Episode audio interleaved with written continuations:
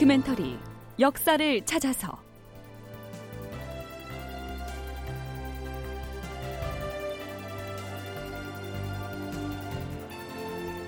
제 790편 의병이 일어났다. 극본 이상락 연출 최홍준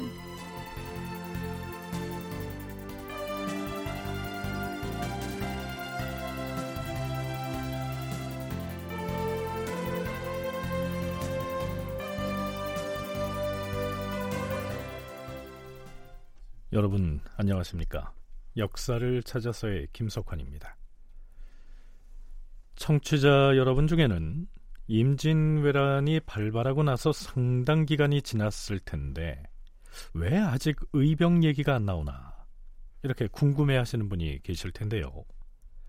그래서 이제부터는 그동안 언급하지 않았던 의병 관련 내용을 탐색해 보기로 하겠습니다. 임진왜란이 일어난 지 한 달 남짓 지난 선조 25년 5월 23일 이때는 선조가 평양에 가 있을 시기로서 임진강 전투에서 패한 직후였지요.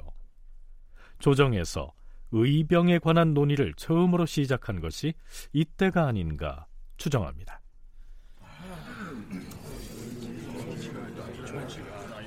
임금이 대신 최응원 윤두수, 우찬성 최황, 예조판서 윤근수, 호조판서 한준, 병조판서 김응남, 부재학 심충겸, 동 지중추부사 이덕형, 병조참판 이정립, 승지 유근, 주서 박정현, 한림 김선여 등을 긴급히 불러 인견하였다. 주상전환합시오.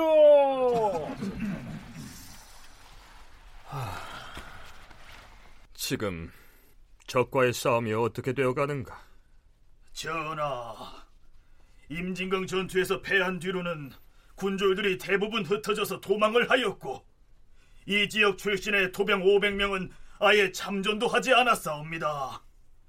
장수 신할이 군졸들을 모아서 다시 거사를 한다고는 하나 군사를 모집하는 일이 여러모로 어렵사옵니다.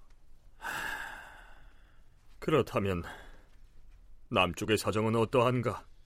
충청감사가 올린 장계를 보니 외적이 향하는 곳마다 싸워보지도 않고 무너진다고 하였사옵니다. 너무 오랫동안 태평한 세상이 계속된 까닭에 백성들이 싸움을 몰랐던 탓이옵니다. 그나마 전라도는 을묘외변을 겪은 뒤에 싸움에 대한 의지가 생겼기 때문에 타도의 군졸과는 견줄 바가 아니옵니다. 경상도 사람 중엔 난리통에 아예 산골짜기로 들어가 사는 사람이 많은데 처음엔 몰라서 출전을 하지 못하였지만 저들의 부모 형제와 처자식이 모두 적에게 사로잡혔으니 조정에서 사람을 파견하여 강원도를 기점으로 하여 경상도 쪽에 두루 군사를 모집한다면 틀림없이 사력을 다해서 나아가 싸울 것입니다. 예부터 전쟁이 나면 의사를 얻어야만 일을 해낼 수 있다고 하였사옵니다. 소신을 파견하여 군사를 모집하게 한다면 신도 기꺼이 가겠사옵니다. 여기에서 오를 의, 선비사자의 의사라는 말이 나오는데요. 이 의사가 곧 의병입니다. 조정에서 사람을 보내 강원도에서부터 경상도 일원으로 구석구석 내려가면서 의사를 모집하자는 것인데 좌상의 생각은 어떠한가? 좋긴 좋으나 경상도는 너무 멀어서 조정의 호령이 쉽게 통하지 않을 것이옵니다. 군사를 모집하는 일 때문에 김성일과 김력을 보낸 것이 아닌가? 모름지기 의병을 얻어야만 싸움에서 이길 수 있사온데 하지만 김성일이 이제야 비로소 경상도 쪽으로 내려갔으니 그 짧은 기간에 무슨 조치를 얼마나 할 수 있었겠사옵니까? 의병을 모은다 해도 군데군데 외적이 도사리고 있어서 이곳까지 오는 도로가 불통일까 염려되옵니다. 의병 모집도 만만치 않을 것이옵니다. 적군의 세가 어떠한지 백성들의 민심이 어떠한지를 지금 여기에 앉아서 알 길이 없사옵니다. 경상도와 강원도는 무예를 연마한 사람들이 많이 비난하고 있사옵니다. 강원도서부터 경상도 쪽으로 두루 다니면서 백성들에게 나라를 구하자는 뜻으로 효의를 한다면 의병을 모집할 수 있을 터이고 이전에 도둑이 된 자들도 아군으로 만들 수 있을 것이옵니다. 그렇사옵니다. 더욱 적극적으로 의병을 얻어야 하옵니다. 의병을 얻지 못하면 싸움에 이길 수 없다. 이러한 취지의 의논이 분분한데요. 우선 군사 모집 등을 위해서 경상도에 파견했다고 하는 김성일이라고 하는 인물을 그냥 지나칠 수가 없지요. 조선통신사로 일본에 다녀왔던 그 김성일입니다. 김성일은 조선통신사의 부사로 일본에 파견되었는데 이듬해 돌아와서 일본의 정세를 보고할 때 외가 반드시 침입할 것이라는 정사 황윤길과는 달리 민심이 흉흉할 것을 우려하여 외가 군사를 일으킬 기색은 보이지 않는다라고 상반된 견해를 밝혔다. 김성일이 경상우도 병마절도사로 재직하던 중에 임진왜란이 일어나자 이전의 보고에 대한 책임으로 파직되었다.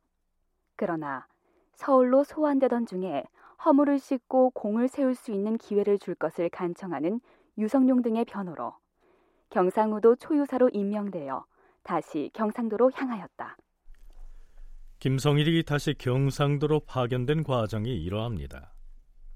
김성일이 의병 운동과 관련해서 어떤 활동을 하는지는 나중에 살펴보기로 하죠.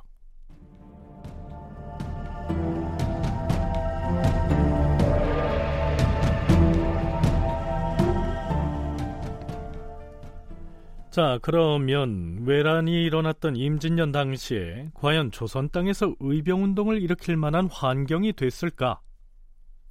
이 점을 생각해 보기로 하죠. 임금인 선조가 대소신료들을 이끌고 한양도성을 떠나 개성과 평양을 거쳐 멀리 의주까지 가 있는 상황입니다. 처음에 부산 포로 상륙했던 일본군은 서울인 한성을 점령하고 개성까지 차지하지요. 그 중에서 제1군인 소서행장의 군대는 평양성에 진을 치고 있고 제2군인 가등청정의 군대는 지난 시간에 소개했듯이 멀리 함경도 북단까지 거침없이 밀고 올라가 있는 상황입니다. 그렇다면 이 시기에 우리가 하삼도라고 일컫는 충청, 전라, 경상도 지역은 어떤 상황이었을까요? 각 지역의 구석구석까지 일본군이 진지를 구축하고 조선 민중을 통치하지는 않았을 텐데 말이죠. 자, 먼저 한국해양대 김강식 교수의 얘기 들어보시죠. 이 일본 군인들이 부산에 4월 13일 날 상륙해가지고 서울에 5월 1일 날 한성을 점령하고 나서 아, 일본에서와 같은 어떤 통치 방식을 택합니다. 그래서 이게 팔도 분군법이라 해서 조선의 팔도의 각 지역에 일본에서 참전한 9개 부대 중에 8개 장수가 각 지역을 담당하는 걸로 되어 있습니다. 그러니까 일본에서 향하는 일종의 군정을 통해서 이 조선 팔도를 통치를 하려 합니다. 그래서 어, 북쪽으로 이제 그 평양 쪽으로는 권위식이라 올라가고 그다음에 한경도 좀 가독이 오면서 올라갑니다만은 경상도 쪽에는 모리 테라모토라는 장수가 지휘를 하고 그다음에 전라도는 또 누구하고 그다음에 충청도는 누구 이런 식으로 해서 다 점령을 하게 됩니다. 그래서 어, 일본 군인들도 후방으로부터 전방 부대까지 보급로를 확보하는 이런 문제도 상당히 신경을 써서 자기들이 하고 있다 이렇게 볼 수 있는데 일본군이 팔도 분군법에 의해서 조선을 통치하려 했다고 했는데요. 팔도 분군법에 의한 통치란 일본이 자신의 군대를 나누어서 조선 팔도에 배치하고 각 도에 책임자를 두어서 다스리려고 했다. 이러한 얘기입니다. 임진년 7월에 소서 행장이 대사헌 이덕형에게 보낸 편지를 보면 바로 이 팔도 분군법에 의한 통치 의도가 잘 드러나 있습니다. 일본의 장수들이 중국을 침략하게 되면 조선의 임금이 평안도에 거처기가 불안할 터이니 팔도 가운데 한 지역을 골라서 그대의 임금을 편안히 모시는 것이 어떻겠는가? 우리는 이미 조선 팔도의 장수들을 나누어 보냈다.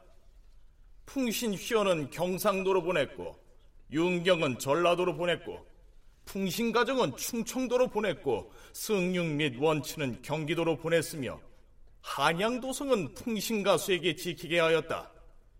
풍신결성은 강원도로 보냈고 가등청정은 함경도로 보냈다. 소소행장과 평의지가 평안도를 담당하고 있음은 이미 알고 있을 터이다. 이처럼 우리 일본군의 장수들이 팔도에 가득하게 깔려 있다. 하지만 만일 그대가 어느 한 지역을 골라서 임금의 여가를 그쪽에 안주시킨다면 그 지역에 파견한 우리 장수를 철수하게 할 것이다.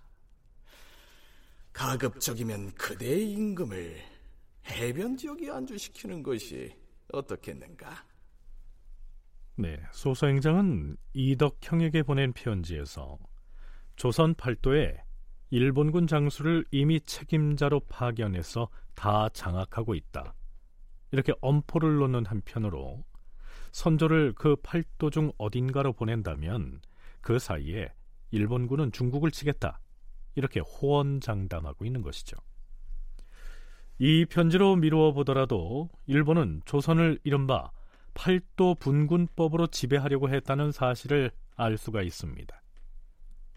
하지만 소서 행장의 이 편지 내용은 상당 부분이 허풍이지요. 예를 들어 전라도의 경우에는 이때까지 일본군이 발을 들여놓지 못한 상황이었고요.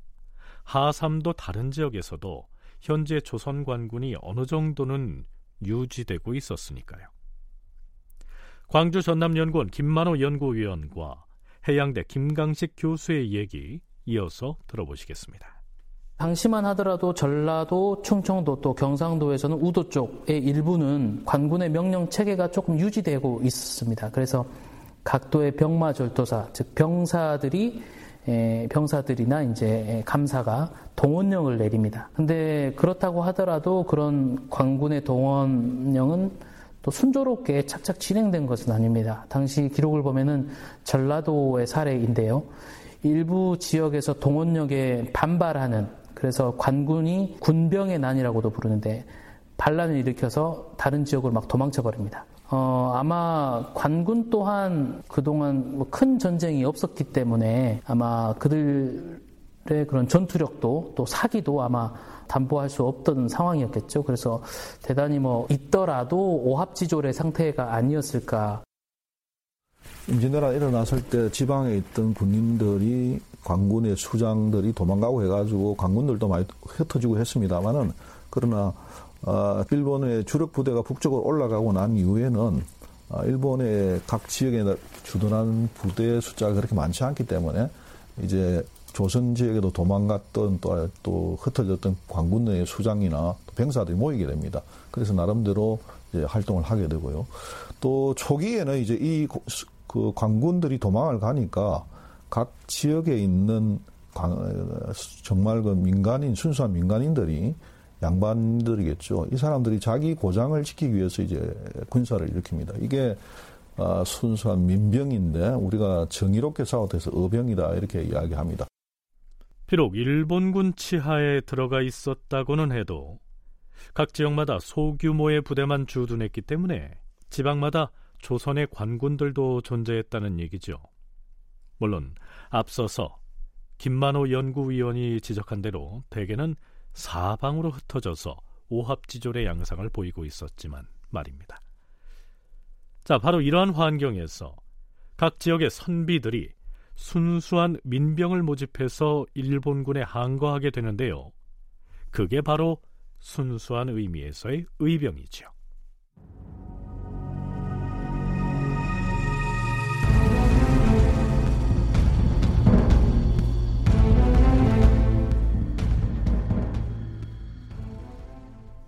앞에서 조선통신사로 일본에 다녀왔던 김성일이 보고를 잘못했다고 해서 파직을 당했다가 유성룡 등의 지원으로 아주 간신히 관직에 복귀해서 경상도 초유사로 파견됐다는 내용 소개했었죠. 자, 바로 그 김성일이 선조에게 계문을 올립니다. 신은 지은 죄가 만 번 죽어도 마땅하옵니다. 하운데 전하께서 특별히 하늘 같은 은혜를 내리시어서 형벌을 당하지도 않았을 뿐만 아니라 또한 초유의 책임을 맡게 되었사옵니다. 신은 어명을 받고 감격하여 하늘을 우러러 눈물을 흘리면서 이 외적을 물리치는데 목숨을 바치기로 맹세하여 싸웁니다.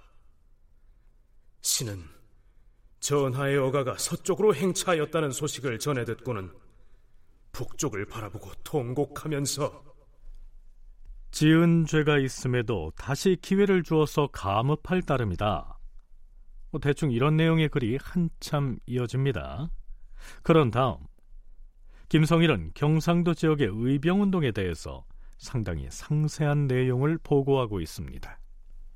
본도에 와서 살펴보니 외적에게 함락되어서 군영이 무너지자 지레 도망을 친 군사들이나 패전한 병졸들이 줄줄이 산속으로 들어가 버려 싸웁니다. 군사들뿐만 아니라 대소의 인원들이 모두 산속으로 들어가 새나 짐승처럼 숨어 지내고 있는 실정이옵니다. 도망친 군사들을 찾아가서 아무리 되풀이해서 알아듣도록 설득을 해도 모집에 응하는 사람이 없어 싸웁니다. 여기에 나타나듯 전쟁에서 패한 뒤에 산속으로 도망치는 등 뿔뿔이 흩어진 군사들을 다시 불러내서 군대를 조직하는 일은 매우 어려웠다 하는 사실을 알 수가 있습니다. 그렇다면 김성일의 보고서 중 이어지는 다음 내용 들어보시죠. 그런데 근래에는 고령에 사는 전 이조자랑 김면과 합천에 사는 전 사원부 장령 정인홍이 자신들의 동지인 현풍에 사는 전 군수 곽율, 전 이조자랑 박성, 유생 권양 등과 더불어 향병을 모집하고 나서자 따르는 사람이 아주 많아 싸웁니다. 정인홍은 정예병만 거의 수백 명을 모아 싸우며 창군은 수천 명이나 몰려들어 싸웁니다. 네, 여기서 창군은 창을 쓰는 사람, 즉 창으로 무장한 군사를 일컫습니다. 그리하여 무관 출신인 손인갑을 추대하여 장수로 삼고서 외적을 방어할 계책을 세우고 있사옵니다.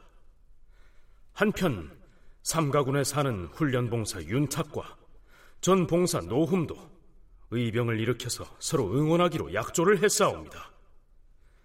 김면은 스스로 장수가 되어서 바야흐로 병사들을 모집하였는데 그런 중에 갑자기 외적이 쳐들어오자 병사들을 거느리고 나가 용맹스럽게 싸우니 외적들이 패전하여 달아나 싸웁니다. 김면은 포기하지 않고 군사들을 이끌고 시별이를 추격하여서 거의 대첩을 거두려는 찰나에 왜군 복병이 갑자기 나타나는 바람에 우리 군사가 놀라 퇴각하여 싸웁니다. 왜군의 패에서 흩어진 관군 소속의 군사들이 사방으로 흩어져 지리멸렬한 반면 각 지방의 양반들이 주축이 돼서 향병들을 모집하자 의병들이 대거 몰려들어서 떨쳐 일어나고 있음을 간파할 수 있습니다. 주상 전하, 또한 의령에 사는 목사 과골의 아들인 유생 재우는 젊어서 활쏘기와 말타기를 연습하였고 집안이 본래 부유하였는데 별난을 들은 뒤에는 그 재산을 다 털어서 의병을 모집하니 그 수하에 장사들이 많이 몰려들어 싸웁니다.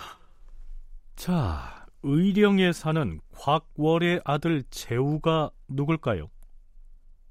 경상도 의병 운동의 상징적인 인물인 곽재우를 일컫습니다.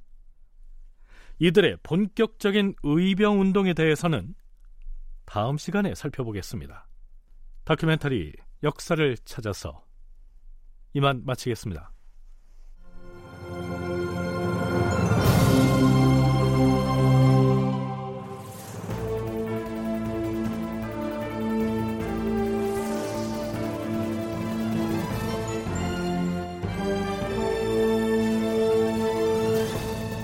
다큐멘터리 역사를 찾아서 제 790편 의병이 일어났다.